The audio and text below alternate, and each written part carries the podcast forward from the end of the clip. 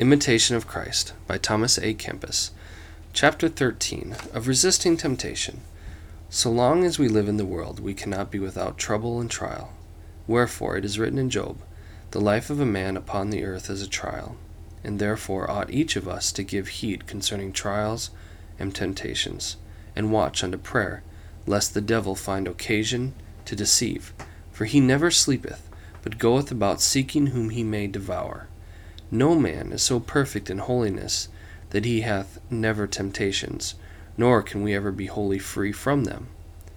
Yet, notwithstanding, temptations turn greatly unto our profit, even though they be great and hard to bear, for through them we are humbled, purified, instructed.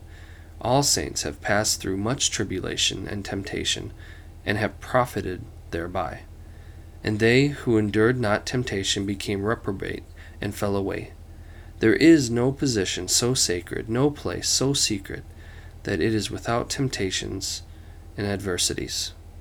There is no man wholly free from temptations so long as he liveth, because he have the root of temptation within ourselves. In that we are born in concupiscence. One temptation or sorrow passeth, and another cometh, and always we shall have somewhat to suffer, for we have fallen from perfect happiness. Many who seek to fly from temptations fall yet more deeply into them. By flight alone we cannot overcome, but by endurance and true humility we are made stronger than all our enemies. He who resisteth outwardly, and pulleth not up by the root, shall profit little. Nay, rather temptations will return to him the more quickly, and will be the more terrible.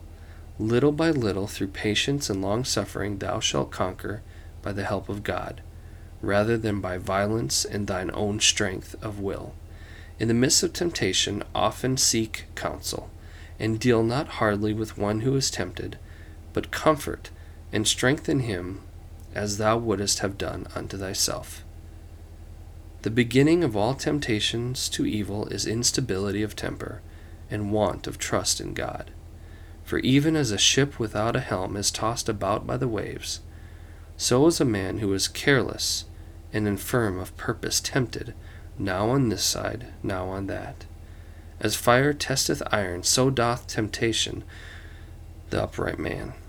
Oftentimes we know not what strength we have, but temptation revealeth to us what we are. Nevertheless, we must watch, especially in the beginnings of temptation, for when is the foe the more easily mastered? When he is not suffered to enter within the mind, but is met outside the door as soon as he hath knocked. Wherefore one said, Check the beginnings, once thou mightest have cured. But now 'tis past thy skill, too long hath it endured. For first cometh to the mind the simple suggestion, then the strong imagination, afterwards pleasure, evil affection, assent. So little by little the enemy entereth in altogether because he was not resisted at the beginning.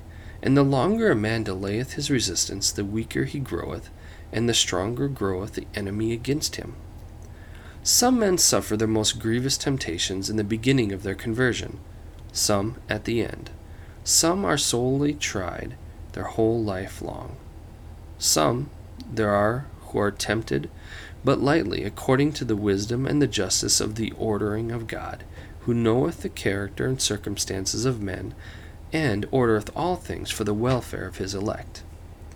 Therefore, we ought not to despair when we are tempted, but the more fervently should cry out unto God, that he will vouchsafe to help us in all our tribulation, and that he will. As St. Paul saith, with the temptation make a way to escape, that we may be able to bear it. Let us therefore humble ourselves under the mighty hand of God in all temptation and trouble, for he will save and exalt such as are of an humble spirit. In temptations and troubles a man is proved. What progress he hath made, and therein is his reward the greater, and his virtue doth the more appear. Nor is it a great thing if a man be devout and zealous so long as he suffereth no affliction. But if he behave himself patiently in the time of adversity, then is there hope of great progress. Some are kept safe from great temptations, but are overtaken in those which are little and common, that the humiliation may teach them not to trust themselves in great things, being weak in small things. Scripture quotations taken from the book of Job, chapter 7, verse 1 the Vulgate, and 1 Corinthians chapter 10, verse 13.